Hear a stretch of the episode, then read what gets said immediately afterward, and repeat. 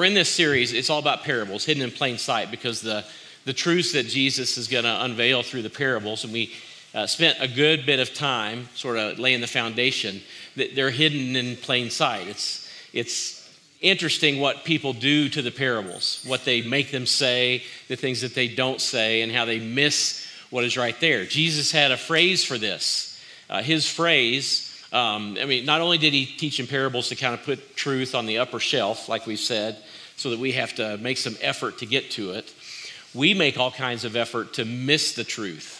Uh, Jesus said to the Pharisees and many of the people that listened to his parables, he said, You uh, strain out a gnat. You know, they didn't have water purifiers like we do, so they used a piece of cloth. And he said, You strain out a gnat and you swallow, uh, does anybody know what he said? Camel. Camel, that's right. He said, You go to great lengths to be sure that things are right, and then you completely miss the point, is another way of saying what he said. And so we're going to take a look at one of the parables that Jesus told today. I've never preached a sermon on this parable. It's one of the reasons why I picked it, um, so that you and I could learn together. Uh, so that's, that's important. It's only in the Gospel of Luke, and it's kind of unique. I mean, there's some things about it that are fairly peculiar, and no other parable has uh, some of these sort of features, if you will.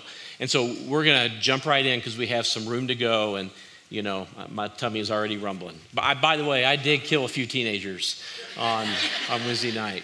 Um, yeah, yeah. Only, only in the name of Jesus, right? It was just, and with a foam dart. It was all good. I came around a corner though and got a couple kill shots that I thought the old man still has it. That's, that's, that's good. All right, so here's how the parable begins. We know the story. We've given it a title. Jesus didn't give it a title. We've given it a title of the rich man and Lazarus. And uh, like I said, it's only in the Gospel of Luke. It's the only place it's recorded, so there's just one version that we're concerned with, and it's in Luke chapter 16. So Jesus said there was a certain rich man who was splendidly clothed in purple and fine linen, and he lived each day in what? So Jesus is setting the, the stage for this parable, and he, he gives you some clues. He, he's obviously very well off. He's a wealthy man. He mentions purple cloth. It's a, a, a, color or a cloth of royalty. He doesn't say he's royalty, but it at least implies that the man feels like he's royalty, or maybe has had some former position. And he lives each day in luxury. We don't know this man, he doesn't have a name. Um, I think Jesus does this often in a parable. In fact, he does it most always in parables, doesn't give names, so that we can sort of see ourselves in the story. And so I think that's what Jesus intends for us to do, is see ourselves into this role. This is the, the first person we meet in the parable. And then he says this, and at his gate lay a poor man named what? Lazarus. He was covered with sores. So there's one more clue in there about the rich man and his lifestyle. He's got a gate, and he lives behind it. That's where his house is, that's where his property is. And this is the lifestyle he has. And Jesus isn't critiquing his wealth, he's not critiquing his lifestyle. He's just giving you the facts and laying out the, the basis of the story. But then he introduces us to the other person in this story, and his name's Lazarus. This is the only time in all four Gospels, in any parable that Jesus tells, that he gives anyone a name. It's the only time it happens. And I think it's important. Obviously, Jesus didn't do this uh, with happenstance or without thought. He gives this name Lazarus, which, which were, uh, if you've read the New Testament, you have at least a little familiarity with the name Lazarus. But he uses that name to describe this, this poor man.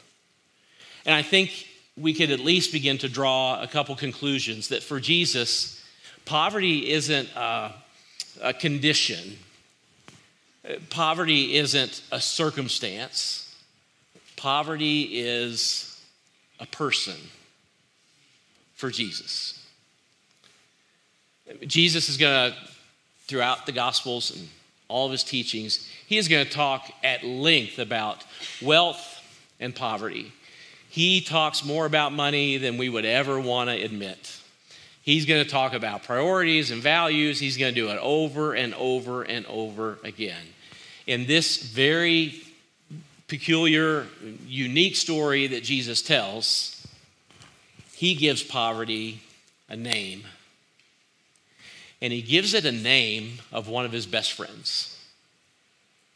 And when he does this, I believe he does it so that the people who were listening then, I mean, we don't have a picture of Lazarus, obviously, but the people who were listening then, they, they could see a face.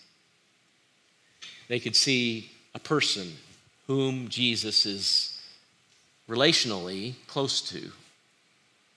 Uh, for Jesus, it's, it's not a system he's addressing, it's not a, it's not a, a so, societal issue, it's a, it's a person.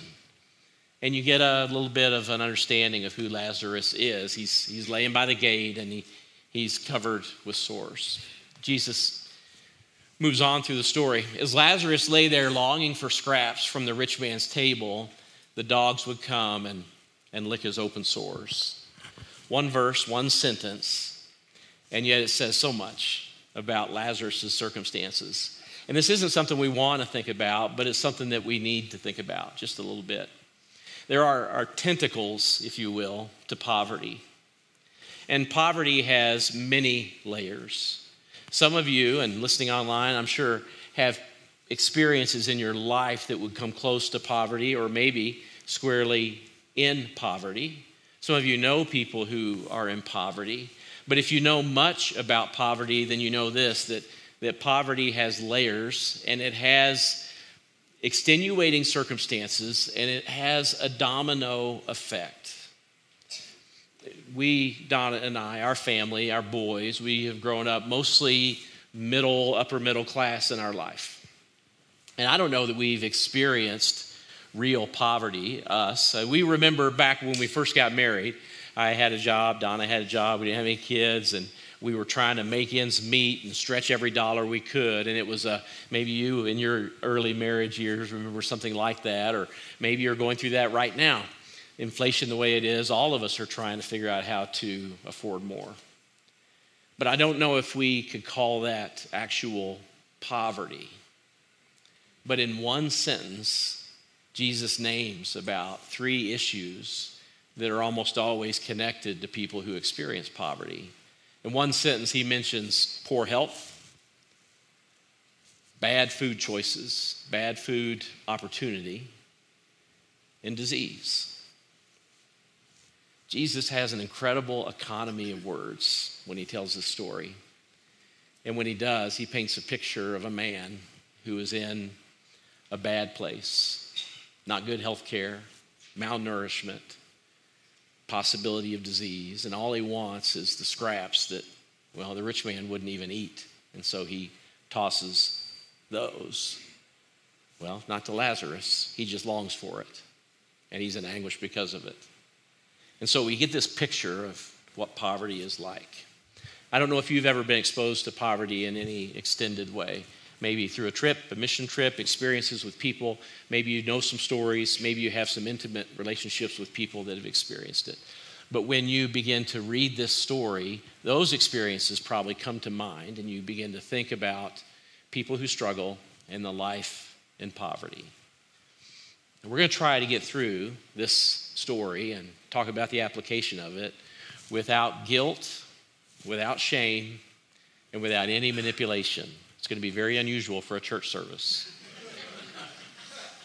I don't know about you, but if you spent much time in church or grew up around church life, uh, when it comes to things like wealth and poverty, the issues of, of these that dominate much of our culture, there can be enormous amounts of guilt for people who are wealthy or have what they need or have more than they need. But guilt isn't really going to help us change our hearts or move forward in any way.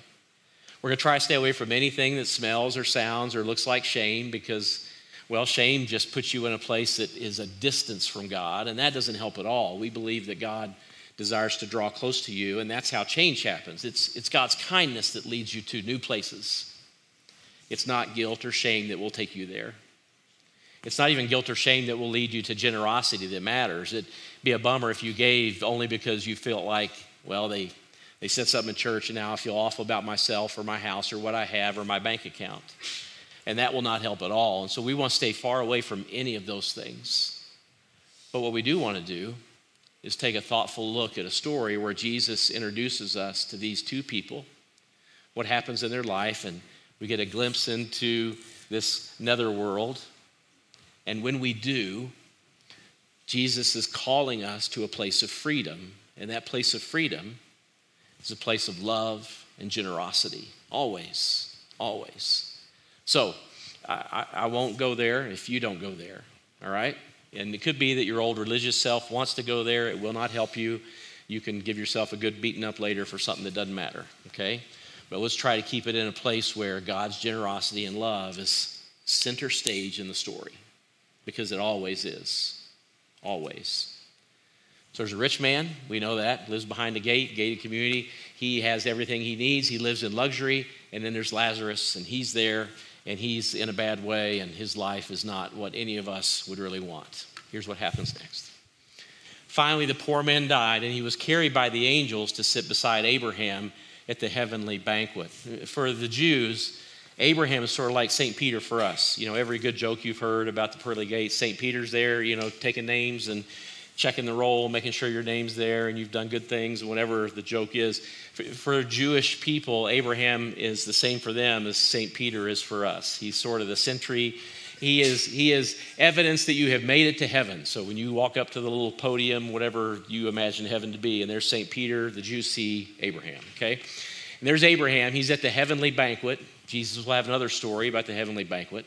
The rich man also died, and he was buried, and he went to the place of the dead. Now, the, the direct translation would be Hades. And, you know, that's what Hades is what you said when you grew up in church and knew you shouldn't cuss, but you said Hades instead of the other word, H E double hockey sticks or whatever you weren't supposed to say. This is an interesting word in the Greek, Sheol in the Hebrew. There's an Old Testament version and a New Testament version. It doesn't necessarily mean hell as we understand it, it, it just means literally place of the dead. In some stories in the New Testament, it refers to a, a place of punishment. This is one.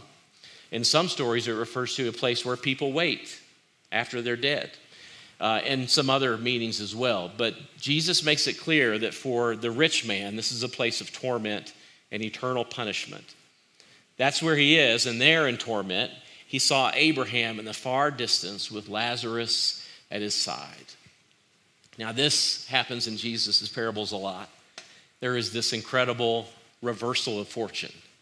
And once you think about this and you read some of the stories, the parables, and we'll go through some through the summer, but this one is one of the most pointed. This person has so much, and this other individual has so little.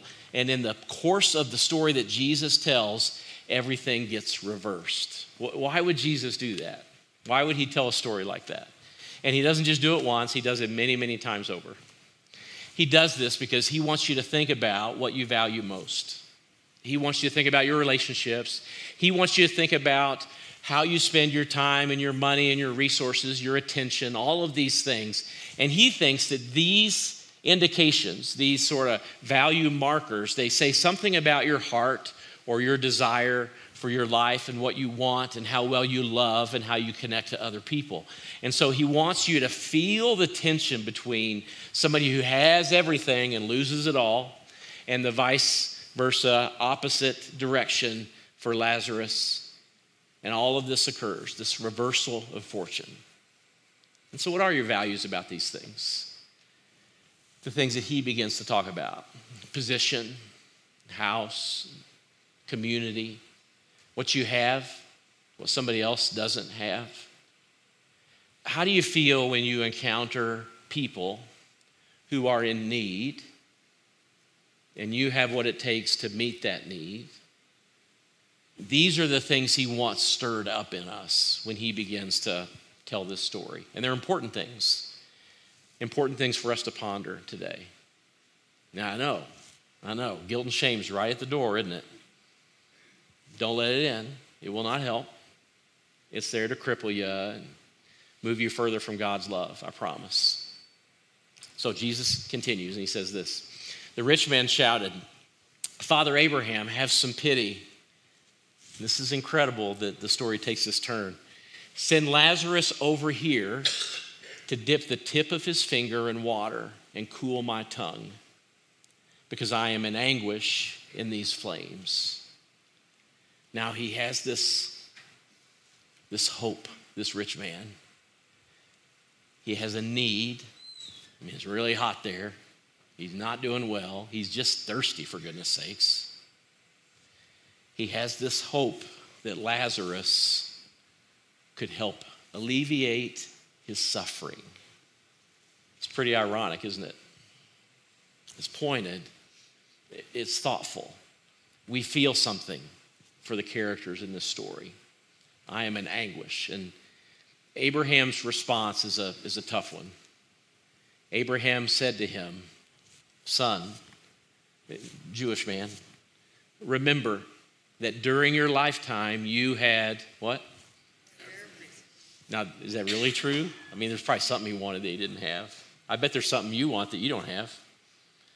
But relatively speaking, you had everything you wanted, and Lazarus had what? Nothing. So now he is here being comforted, and you are in anguish. It's a reversal, it's powerful. And then he goes on to say this and besides, there is a, a great chasm separating us. No one can cross over to you from here, and no one can cross over to us from there. In other words, rich man, there was a time when something could have been done to help Lazarus. There, there was a time, but that time has passed. It's no longer possible. And so now these circumstances are set. Eh, you felt like when you were in your gated community and in your lap of luxury and had all of your needs met, you felt like that was permanent because you couldn't imagine that that would ever change, that nothing could ever get in the way of all of the things that you have and the things that you enjoyed in your life. But it did change. But now, this is permanent. Now, there is so much in the story. There's so much depth and there's so much texture. It's not quite done yet. There's a little bit more, but there's so much. There's, there's wealth and poverty, and we have lots of opinions about wealth and poverty, where it comes from and how we get there and how somebody else gets in the spot that they're in. You have lots of theories and you debate them when it comes time for an election or when you look at the tax structure or when you ponder where to give your money. All of these things are at play position, the reversal, authority all of these issues are factors in the story. But the heart of this story is really very simple. In fact, it's just hidden right there in plain sight. The heart of this story is that this rich man made a choice every day to go to his house and then leave again from his house and then return to his home and go to work and come back again and go see his friends. And every day he passed poor Lazarus, who was there begging for scraps, open sores, health at risk, disease ridden, awful. Every day he passed him and he chose to ignore him. Every day. Now, apparently, he knew enough to know his name. But this is, of course, the heart of the story is that he chose to ignore the need right in front of him. That is the, the transgression that's central to the parable. Now, before you feel too much empathy or too much compassion, or, or before you get all judgy about this rich man, it's important for us to at least acknowledge this because this is, this is going to help us get where we need to go. And many of us think this, you know, maybe not when we're in church, but we think of this often. There are lots of reasons why the rich man might ignore Lazarus every day as he leaves and returns to his home. All kinds of reasons why. And those reasons, if we don't ponder them, then we'll have no idea how to move forward with what Jesus wants us to grab will have no idea how to apply the, the heart of this parable. And if you miss this one, then there's another dozen that are going to be tough ones for you. And so this lays the foundation for many of the teachings regarding wealth and poverty and meeting the needs of others, why we love. Lots of reasons why the rich man might ignore Lazarus every day. Uh, the first is this, and, and I don't know if we can say this out loud, and we, we certainly do in our conversations with our friends. It could be that this man absolutely believes, the rich man, that Lazarus is in a tough spot because of his own choices. And we have thought this many times before. I mean, let's be honest. Let's just play this role out. Let's play this line of conversation out that we have when we see needs in front of us. Of course, he's in a tough spot, but it's because of what he did. It's exactly. I mean, let's be honest. Lazarus, Lazarus knows that if he wants a better life, he's going to need to just grab a hold of his bootstraps. He's going to need to make some better choices. He needs to get off his backside. They're hiring right down the street. Has anybody thought the same thing about other folks in the last six months? Of course, it's his own choices. The reason I have the life I have is because I have worked hard, I made good choices, and I was in the same spot he was in when we both started out, and now we're in very different places. It's because I chose wisely where to spend my money, my time, my effort, and my hard work is finally paid off. Why in the world would I help him from the spot that he's in? I mean, if Lazarus had made better choices, if he had worked for himself, if he had chose a different path, then he would be in a different spot. And he wouldn't need my help. He wouldn't need welfare. He wouldn't need you fill in the blank. Pondering all of this, I saw a quote this week that sort of, well, it stung a fair amount and it kind of stopped me in my tracks, but I like it. Here's the quote some people are born on third base and go through life thinking they hit a triple. I'll just let that sit in for a moment. It's been attributed to Barry Switzer, which is a little odd because he was a football coach. Um, and I don't think he said it. It actually is in existence before that. We really don't know who said it, but it is probably appropriate when we ponder the ideas that are present in this parable. Some people are born on third base and go through life thinking they hit a triple. And here's why it stung for me. I, I don't really think that I was born on third base, um, but I did grow up in an upper middle class family. I had both of my parents. They loved me deeply. They both gave me a sense that, that God loved me too. I can't imagine what it would be like to start without that. But I had that from a very early age, as early as I can remember. We never wanted for food. We had everything we needed. Debt collectors were never knocking on our door. We paid our bills. Mom and dad worked hard to see that that happened. Dad was taken care of. He was the first in his family, his generation anyway, to be sent to school, to college. Uh, but he did so because of the sacrifice of his parents. And so I had the same experience. I, I, finished my college education, which many people don't have the opportunity for, with only a tiny little loan. Even on our meager salaries, we paid it off in about six months. I can't imagine what it would be like to not have those opportunities. I, don't know that anybody would consider being born in Kentucky third base, but it might be first or second base for sure. I don't know what base you were born on, but I do know this that when you take time to listen to the stories of the people who are in poverty, there is something about wealth and means that begets wealth and means.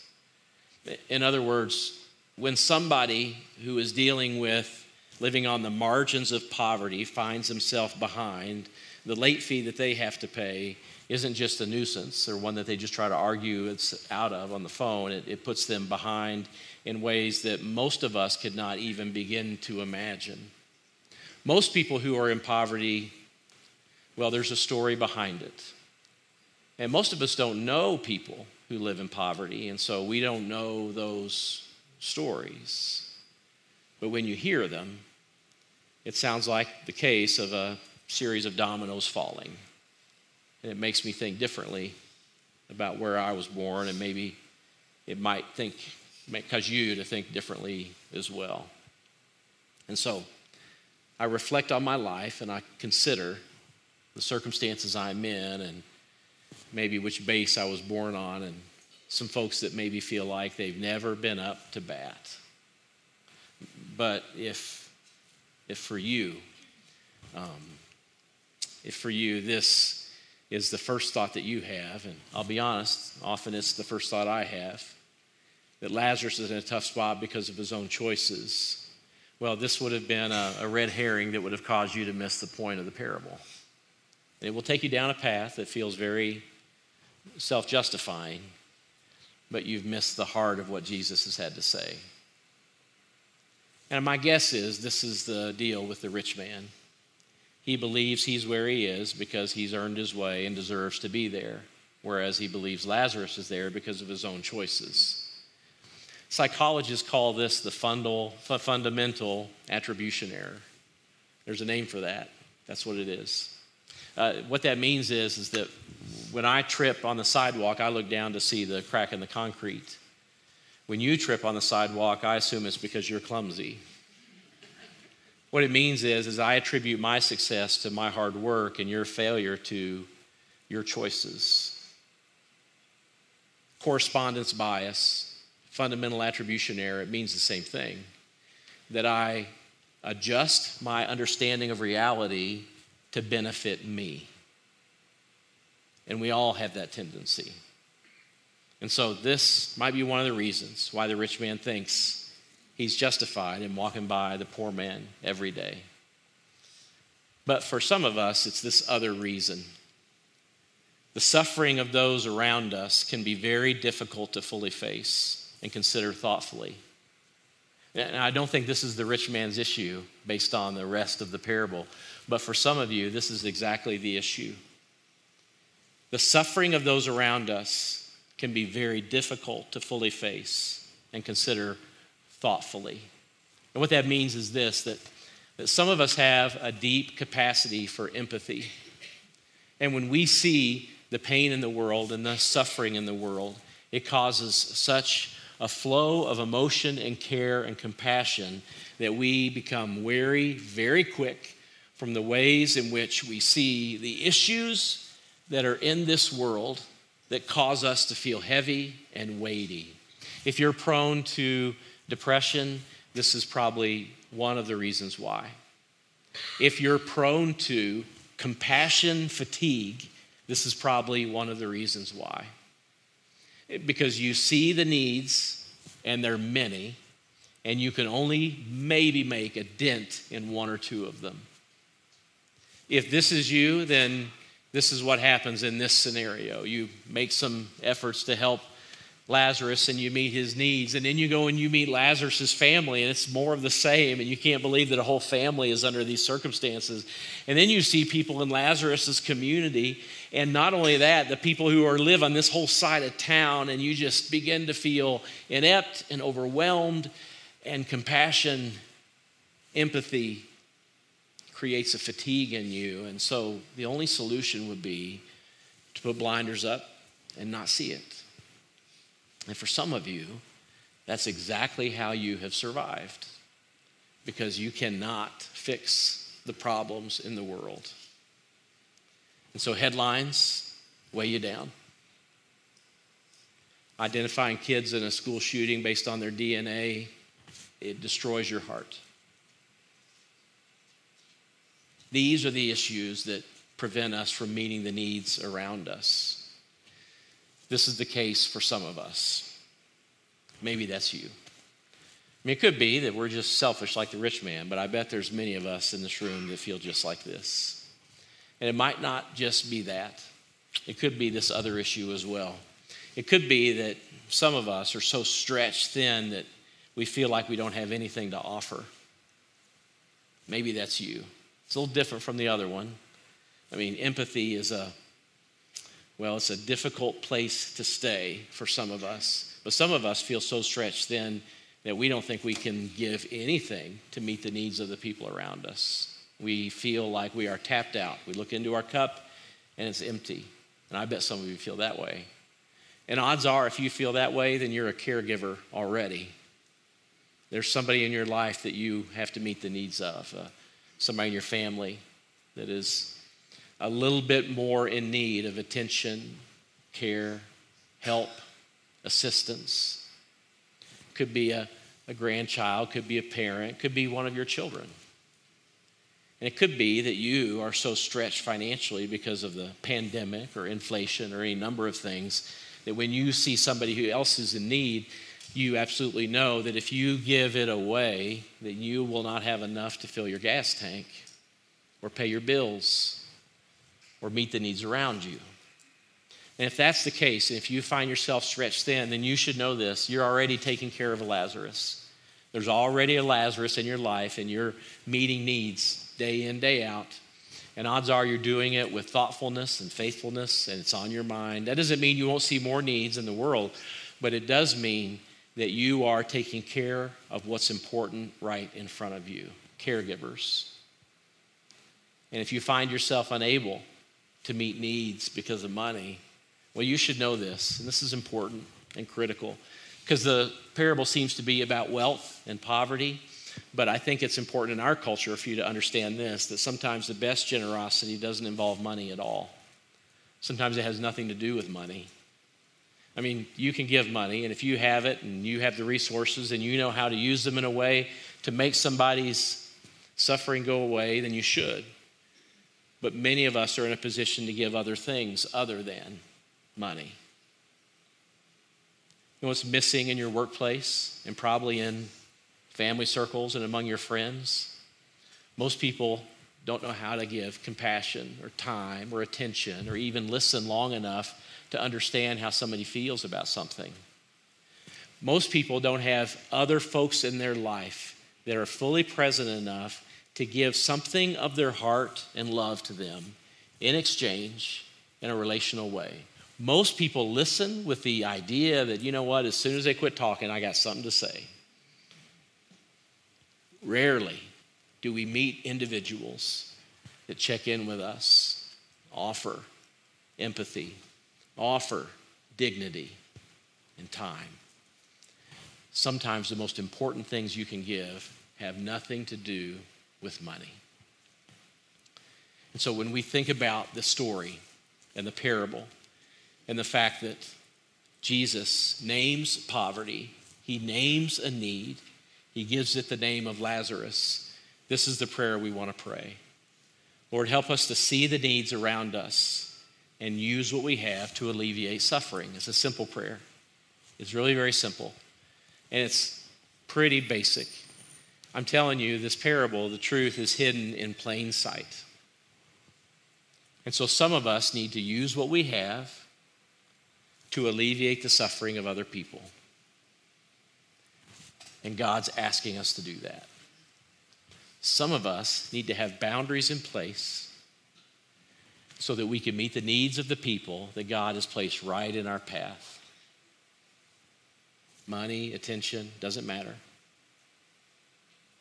This is what God is calling us to.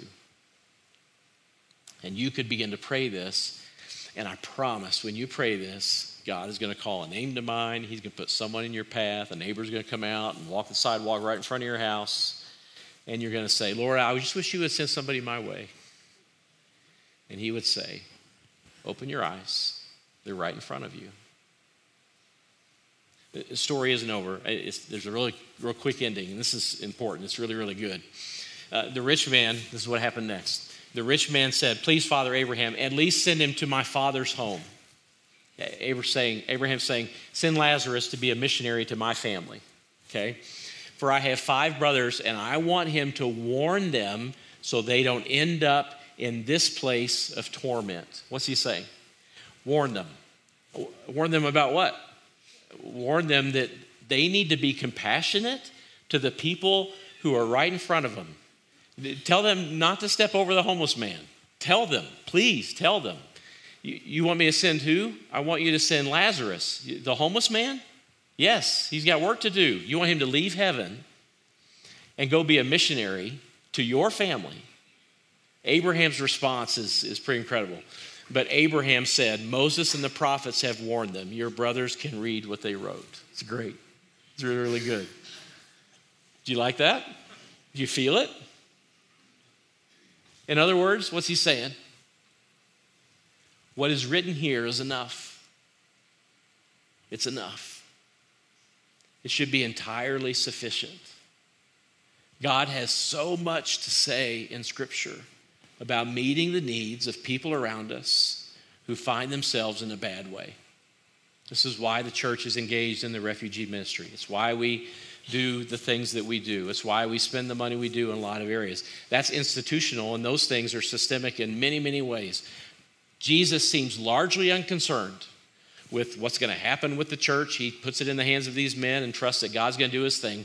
He seems largely unconcerned with the political regime and what that's going to mean for persecution, largely unconcerned with the systemic issues, and many of you are good at addressing all of those things.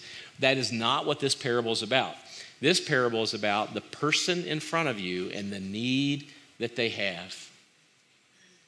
And God is particularly harsh in Scripture through his prophets, through Jesus, and many others. Particularly harsh for those of us who are blind to the injustices that are present in the world. And Jesus says the need is right in front of you. So he says, No, it's written. What makes you think one homeless man is going to make a difference? The rich man replied, This is, this is powerful. The turn is worth it, okay? No, Father Abraham, but if someone is sent to them from the dead, then they will repent of their sins and turn to God. I mean, that's rich, isn't it? Now, I just want you to just pause for a minute and grasp this. None of this happened. Jesus is making up a story. Did you remember that? He's, he, he, he created the entire thing. It's a fiction, it's a parable. He makes it up, names poverty, and he creates this turn that involves not only his friend Lazarus, but also the ending and new beginning of his own life. So he says, if someone is sent to them from the dead, then they will repent of their sins and turn to God. And then Abraham, really is Jesus, right? Let's just call it what it is. Then Abraham says, if they won't listen to Moses and the prophets, they won't be persuaded, even if someone, what? What's going to happen to Lazarus? He's going to rise from the dead. What's going to happen to Jesus? He's going to rise from the dead. How in the world can we read what we read and remain unchanged? And if we do, even resurrection isn't going to change it. It won't. Lazarus's or Jesus's. It's just not going to matter. And so, what we want to do is hear the story as the listeners of Jesus heard it the day he spoke it, which, you know, we can't fully, but we can step into it mentally, emotionally, spiritually. And if we step into that, then we can wrestle with this, this prayer. Lord, help us to see the needs around us and use what we have to alleviate suffering. For some of you, it's going to be stopping in the middle of the checkout line and looking at the person who's there helping you and say, Thanks an awful lot Leslie. And they're going to look at you like, How'd you know my name? And you'll be like, You know, it's on your badge. And you're going to connect with them for the five minutes that they're helping you. And if you do, I bet, well, most of you are going to hear a life story. And I bet you're going to hear something about the tentacles of poverty, the struggle that somebody has that's in a very different place than you are.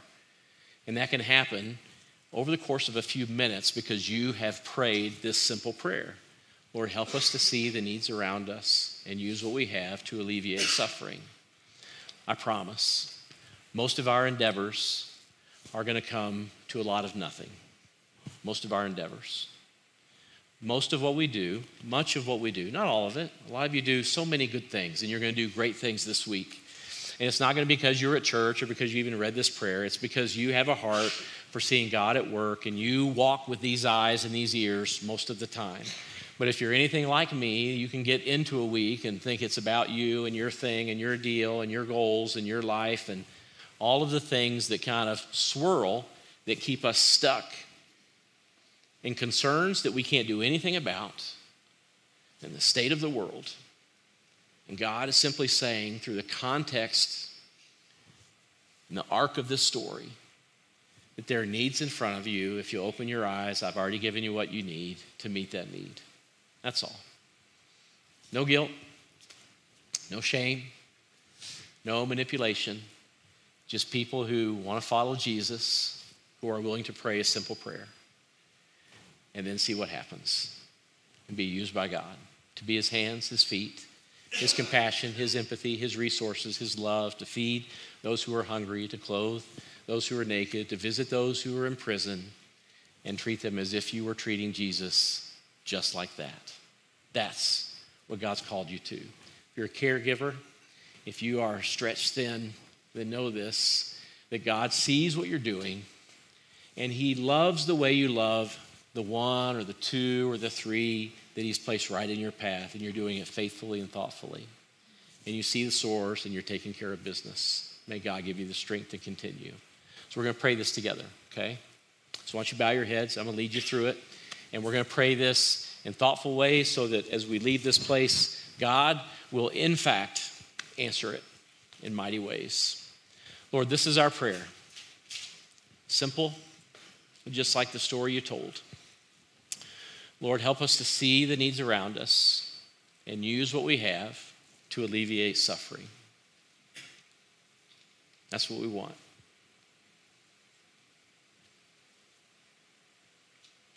Lord, help us to see the needs around us and use what we have to alleviate suffering. Lord, there are many in this room and many listening online that do this every day in a thousand different ways. Lord, would you continue to give them the courage to do that and to pray this with us? Lord, there's some of us that have been stuck in selfish places. The world draws us into a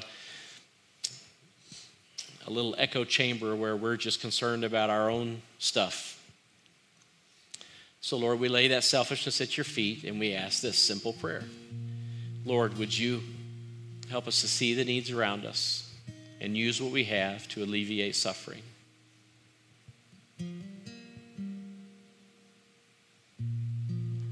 Lord, for those who are uh, engaged in some sort of caregiving with a, a family member or friend or even in their jobs. And they feel stretched thin. Would you give them the energy they need to take another step and to do another day? And, and Lord, help them to feel spiritually empowered to draw the boundaries that they need to draw so that they have the empathy that can flow for the needs that need to be met. Such a difficult, complex task for them. We pray that you give them wisdom as they walk that road. Lord, for those of us who have resources available at our fingertips, and for those of us who uh, are generous with them, and for those of us who are maybe a bit stingy, I pray that you would transform our hearts in ways that allow us to use what we have to alleviate suffering.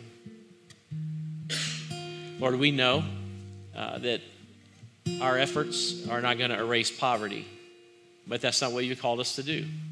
You call us to see the needs in front of us and meet them. Lord, we know that even Jesus said, Well, you, the poor you will always have with you. We know that. And so, those of us who are completists or perfectionists, that uh, issue, that, that hope is in the way of us meeting the need. We, we want to uh, conquer the problem, but you've not called us to do that, all of us. You've called us to meet the need in front of us.